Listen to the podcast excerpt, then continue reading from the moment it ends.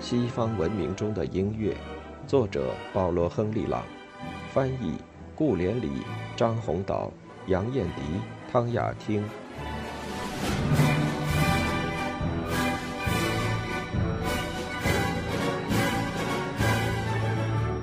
第十二章：洛可可华丽风格、情感风格。路易十四统治后的时期。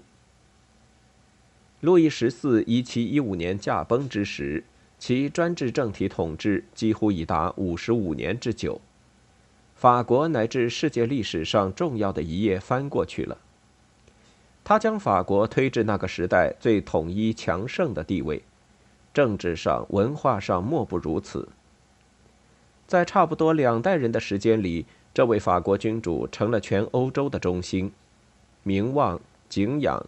公认纷至沓来，但公章的过紧，压力无法承受，反弹一触即发。但法国的外交、宫廷显赫气派、社会生活中的艺术仍处于先进水平，因为其知识精英一直是一支活跃的力量，整个十八世纪都没有中断过。斗争矛头直指专制政体、教会和贵族阶级。这一斗争后来主宰了整个十八世纪。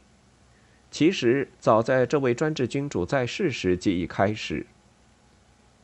比埃尔培尔属移居荷兰的自由派人士中的一员，是提倡思想意识自由的先驱之一。他的十六卷历史与批评词典具有百科全书的规模，具有怀疑论和讽刺的倾向，具有斗争精神。反对偶像崇拜，目标犹在反对教条，为以后几代人提供了精神财富。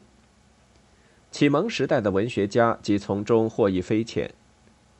接着出版了孟德斯鸠的《波斯人性渣》，假以丰富多彩的东方生活研究批判法国的制度。孟德斯鸠探讨了道德与法律之间的联系及因果关系。倡导人们反对专制统治和严酷的惩戒制度，使启蒙运动获得了内容和目标。这位真正的启蒙思想家反对殖民化、征服和奴隶制，预见到可能会出现一种基于议会制的、管理良好的自由立宪君主政体。伏尔泰继续孟德斯鸠的事业，他更加直言不讳地反对教会，文笔更流畅。成为第一位伟大的历史普及者，但伏尔泰并不引导时代，仅仅表现它。他成为18世纪最伟大的风格家、最机智的辩论家、最有气质的思想家。但作为哲学家，他仅仅是个敏锐的中产阶级分子。方兴未艾的自然科学产生了第一批伟大的研究成果，他为之陶醉。他质疑教条。抨击教会，就上帝存在的问题，小心翼翼地玩弄着晦涩的文字游戏。正是狄德罗以及一群杰出的文学家所编的百科全书，才使十八世纪的精神昭然可见。我们现代的百科全书，为避免宗教与政治偏向，都成了缺乏创建的参考手册，只是简明客观地阐述人类各门类的知识。我们需要这些百科全书，因为精神活动的巨大发展使个人再也无法拥有百科信息。但旧式百科全书是为逐页阅读而编，因其作者仍在努力传授普通知识。狄德罗及其同事更想给读者一种哲学概念和世界观。每个世纪、每个时代都在寻求真理。这种徘徊不定的寻求是人类美丽的悲剧，但十八世纪相信自己能够找到绝对真理。百科全书用谨慎的措辞，以科学对抗宗教，又因受到新生的科学貌似正确无误的极大鼓舞，便自称有权给每个问题以明确答案。编者们花了二十二年时间才完成了这些带有地图和附录的巨卷，而这二十二年中，反对国家和教会的斗争没有停止。在这一伟大事业中，狄德罗统帅一支本国哲学家大军，但其中只有两人称得上是真正的哲学家，即德霍尔巴赫和康迪亚克，而其他人缺乏思想体系。他们不理睬超验经验范围的任何事物，摒弃不为科学与国家服务的任何事物。他们描写地球上的任何东西都同样熟练，都同样自信，给读者的信息确凿无疑。可是百科全书中的文章，其实会误导肤浅的读者，其内容及作者，即使在1789年，也都是有重大争议的。事实至今依然如此。他们永远地扩大了人类思想的框架，虽然要充实这一框架，他们还没有真正的艺术和深刻的视角。三个国王的戏剧。法国的三位君主，他们的名字被当作象征，代表了他们的时代，也许是一出辉煌的三幕悲喜剧的中心。第一幕是巴洛克，时间鼎盛时期。路易十四时代，地点巴黎凡尔赛，所有的贵族宫廷都把自己包裹在专制主义的傲慢浮华之中。这一幕由吕利担任指挥，讲究仪式，从中散发出日益增长的强烈悲情，豪华的排场，驱动了一个本质轻浮的世界。第二幕虽然仍旧致力于法国传统的王室浮华，却奏出了不同的调子。他所展现的舞台缺乏认真、哀婉和庄严，伟大的传统成了一个华丽世界的中心，但是放眼四处，随处可见艺术之美。这就是洛可可始于摄政时期，持续到路易十五统治的后半期。他向全世界展示了非道德范畴内最轻松、最美妙的娱乐：田园作品、狩猎和色情的牧歌。充满着微笑、叹息、哲理、对话以及羽管键琴纤细的叮当声。耶稣会和詹森派之间的长期争斗损害了教会，大众在挨饿，富裕起来的中产阶级不安分守己，要求更多的政治权利，但有好几千人却过着无忧无虑、奢侈挥霍的生活，甚至玩弄起会送他们上断头台的思想。因为即使这样玩命的人，也不相信现有秩序的道德基础。但这是通常在革命前夜出现的征兆。这样，洛可可变成了这个贵族世界的艺术，其核心是追求感官愉悦、享乐主义、鉴赏艺术，不道德。前一时代以理智的古典主义形式隐蔽起来的一切，现在都浮现到表面。只要遵守华丽世界的礼节，便可抛弃所有的限制。在试图评价法国洛可可时，我们必须知道，这一王朝的神圣之处是闺房，其偶像是妇女，其情调是随意性。这是德蓬巴杜夫人和杜巴利夫人的时代，一个不讲道德的时代，一切都以这些女性楷模为标准。然后是这出皇室风格戏剧的第三幕——路易十六时代，是十八世纪的中场大幕落下之前的尾声。该世纪刚过中叶，一种比较冷峻、比较严肃的精神，从洛可可的阴影中再次突现，此即古典主义精神。虽然君主、财政大臣、红衣主教、将军乃至交际花都处于变动中。事实上，古典主义的余烬从未完全熄灭。在18世纪60年代时，无穷挥霍的恶果开始引人注目，哲学家与道德主义者也在煽风点火。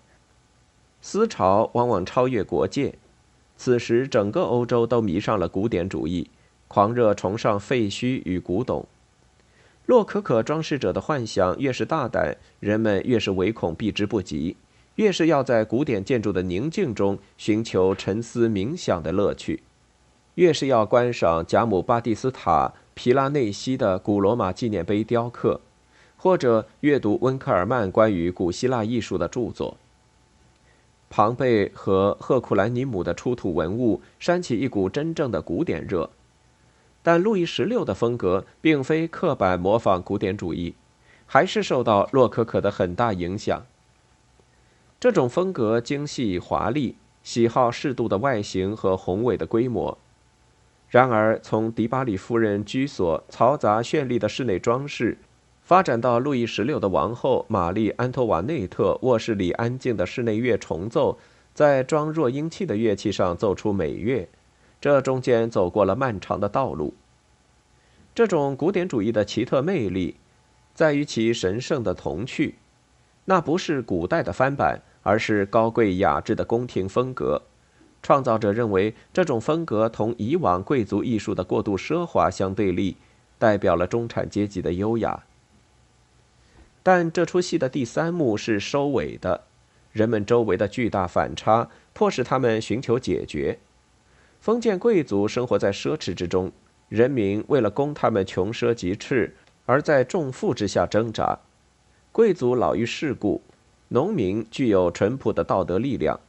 耶稣会教义避开反教权主义的秘密社团的攻击，现代自然科学的出现受到神秘主义者的挑战。所有这些矛盾都极其尖锐，这些爆炸性的现实一触即引发大屠杀。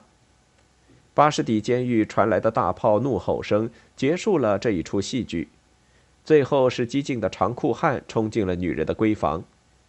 法国大革命的恐怖之夜打断了歌舞升平的欢乐白昼。三王之剧就此落幕。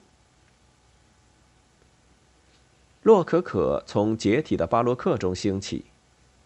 十八世纪专注于拆卸巴洛克建造的大厦，那座风格的伟大纪念碑，甚至最后的石块尚未运送到顶端就开始崩塌。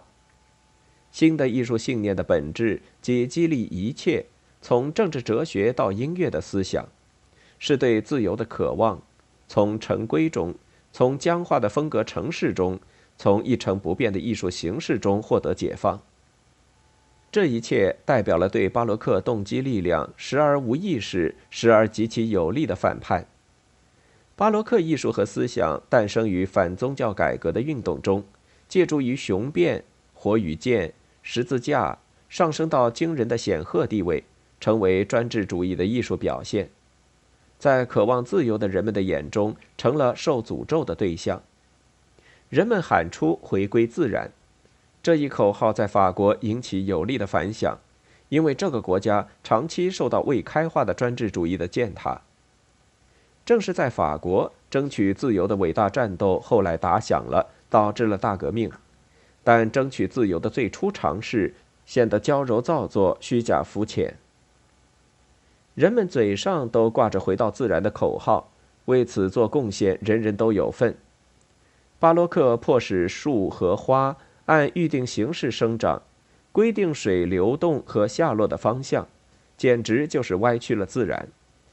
洛可可走得更远，创造了自己的自然世界，有湖泊，有小茅屋，有羊群，有草垛。但是住小屋、漫步草地的人是讲究穿着的绅士，上身是刺绣的锦缎外套，下身是及膝的缎子裤，着长丝袜，鞋上嵌银扣。妇女们有着女侯爵的优雅表情，戴着意大利翁布里亚女牧人的宽边草帽，但她们裸露着手臂和肩膀，她们用那秤架撑起裙子，每遇草丛必被勾住。对自然的全身心的热爱，事实上是一个颓废社会的新游戏。人们和小羊羔玩耍，相信自己发现了回归自然的道路，相信自己的田园游戏，代表了极端自由的表现手法。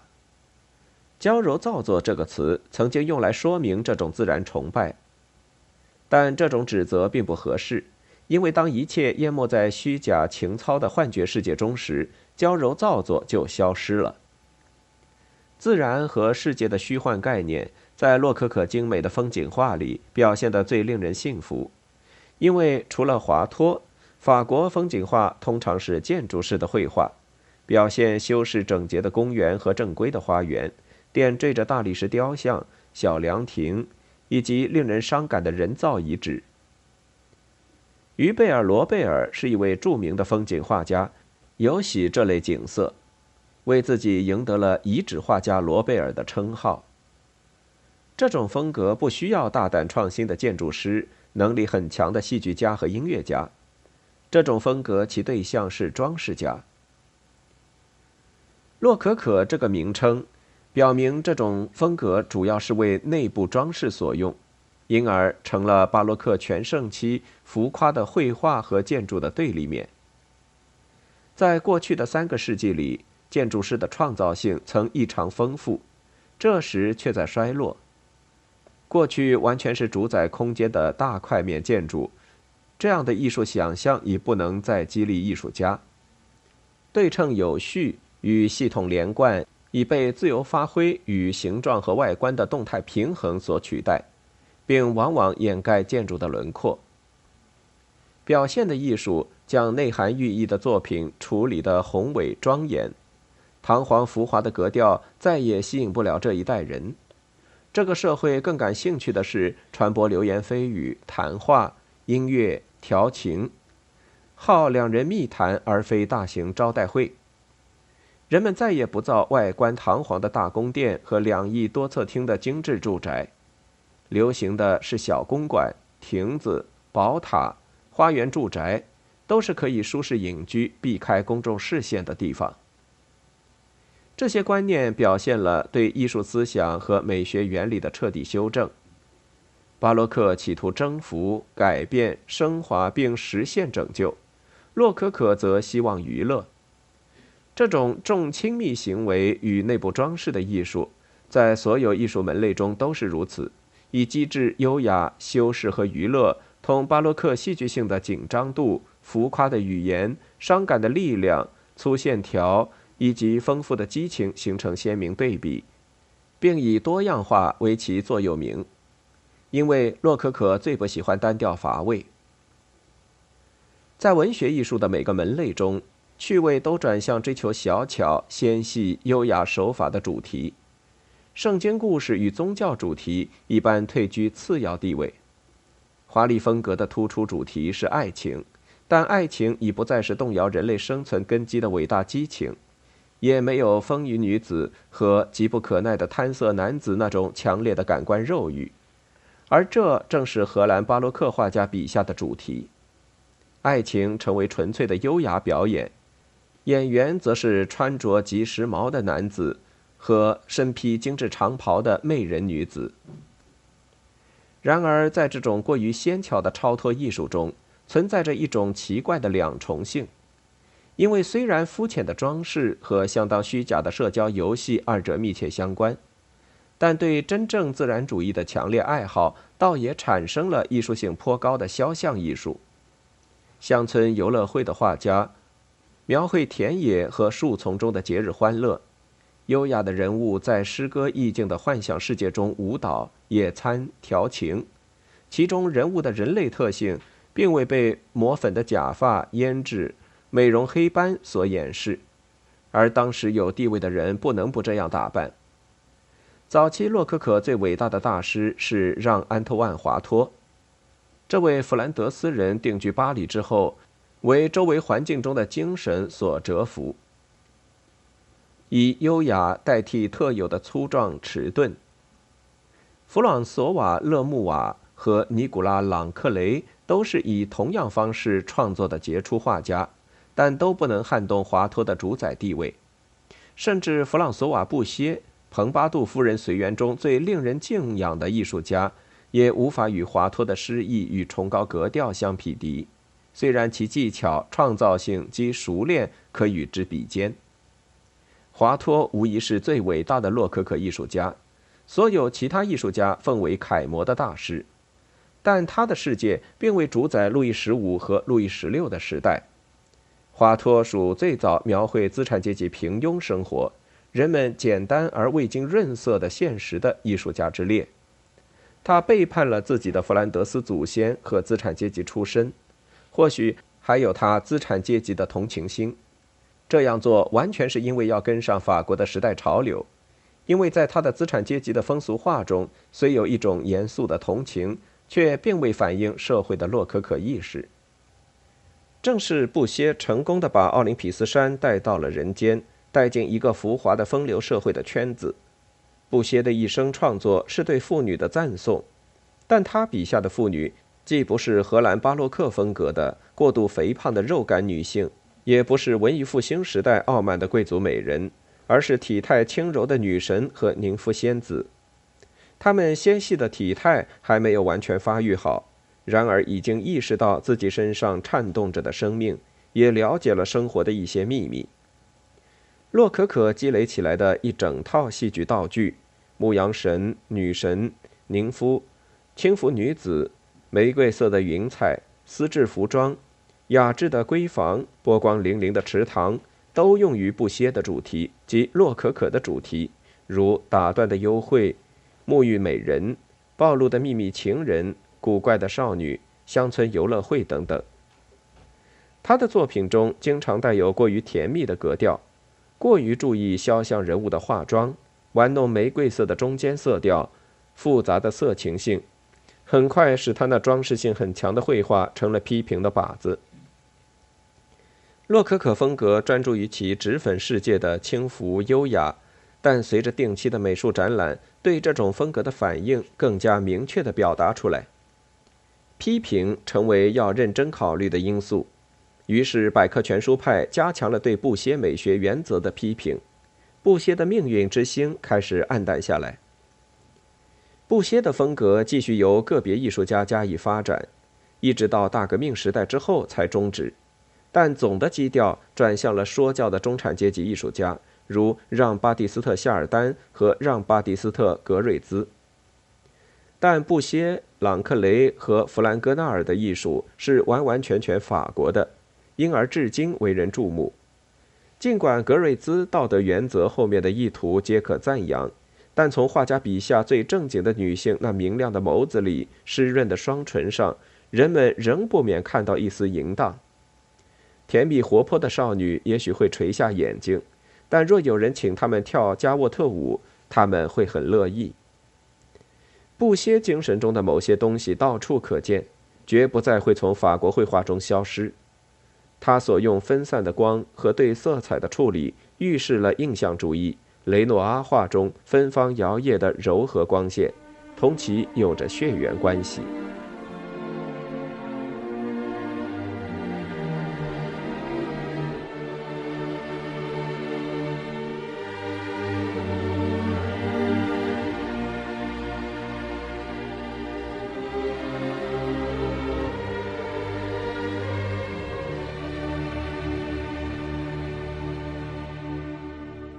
欲听完整版有声书，请关注我的微信公众号“我也读书 FM”，获得收听与更新信息。